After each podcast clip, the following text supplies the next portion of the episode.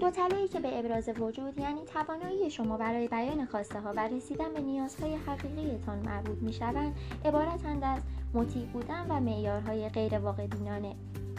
مطیع بودن. از طریق مطیع شدن شما نیازها و امیال خودتان را در جهت خوشنودی یا برآورده کردن نیازهای دیگران قربانی می کنید به دیگران اجازه می دهید شما را کنترل کنند. چرا که تصور می کنید اگر خودتان را در اولویت قرار دهید آنها را آزرده خواهید کرد یا می ترسید که اگر نافرمانی کنید مجازات یا ترد شوید. به عنوان یک کودک فردی که به شما نزدیک بوده احتمالا یکی از والدین شما شما را مطیع خود ساخته. در بزرگسالی مدام وارد رابطه با افراد سلطه‌جو و کنترل کننده می‌شوید و خود را مطیع آنها می‌سازید. یا رابطه با افراد نیازمندی را آغاز می‌کنید که بسیار آسیب دیده تر از آن هستند که کمکی به شما بکنند. معیارهای غیر واقع بینانه. اگر گرفتار تله معیارهای غیر واقع بینانه هستید بیوقفه در تلاش هستید تا انتظارات بالایی را که از خودتان دارید برآورده سازید.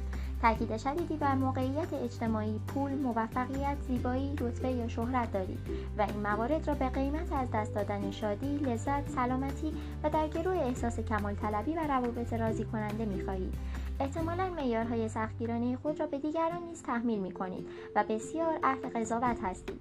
زمانی که کودک بودید از شما انتظار بهترین بودن را داشتند و آموخته اید هر چیزی جز بهترین بودن مساوی است با شکست. فهمیده اید که هیچ کدام از کارهای شما به اندازه کافی خوب نبوده است.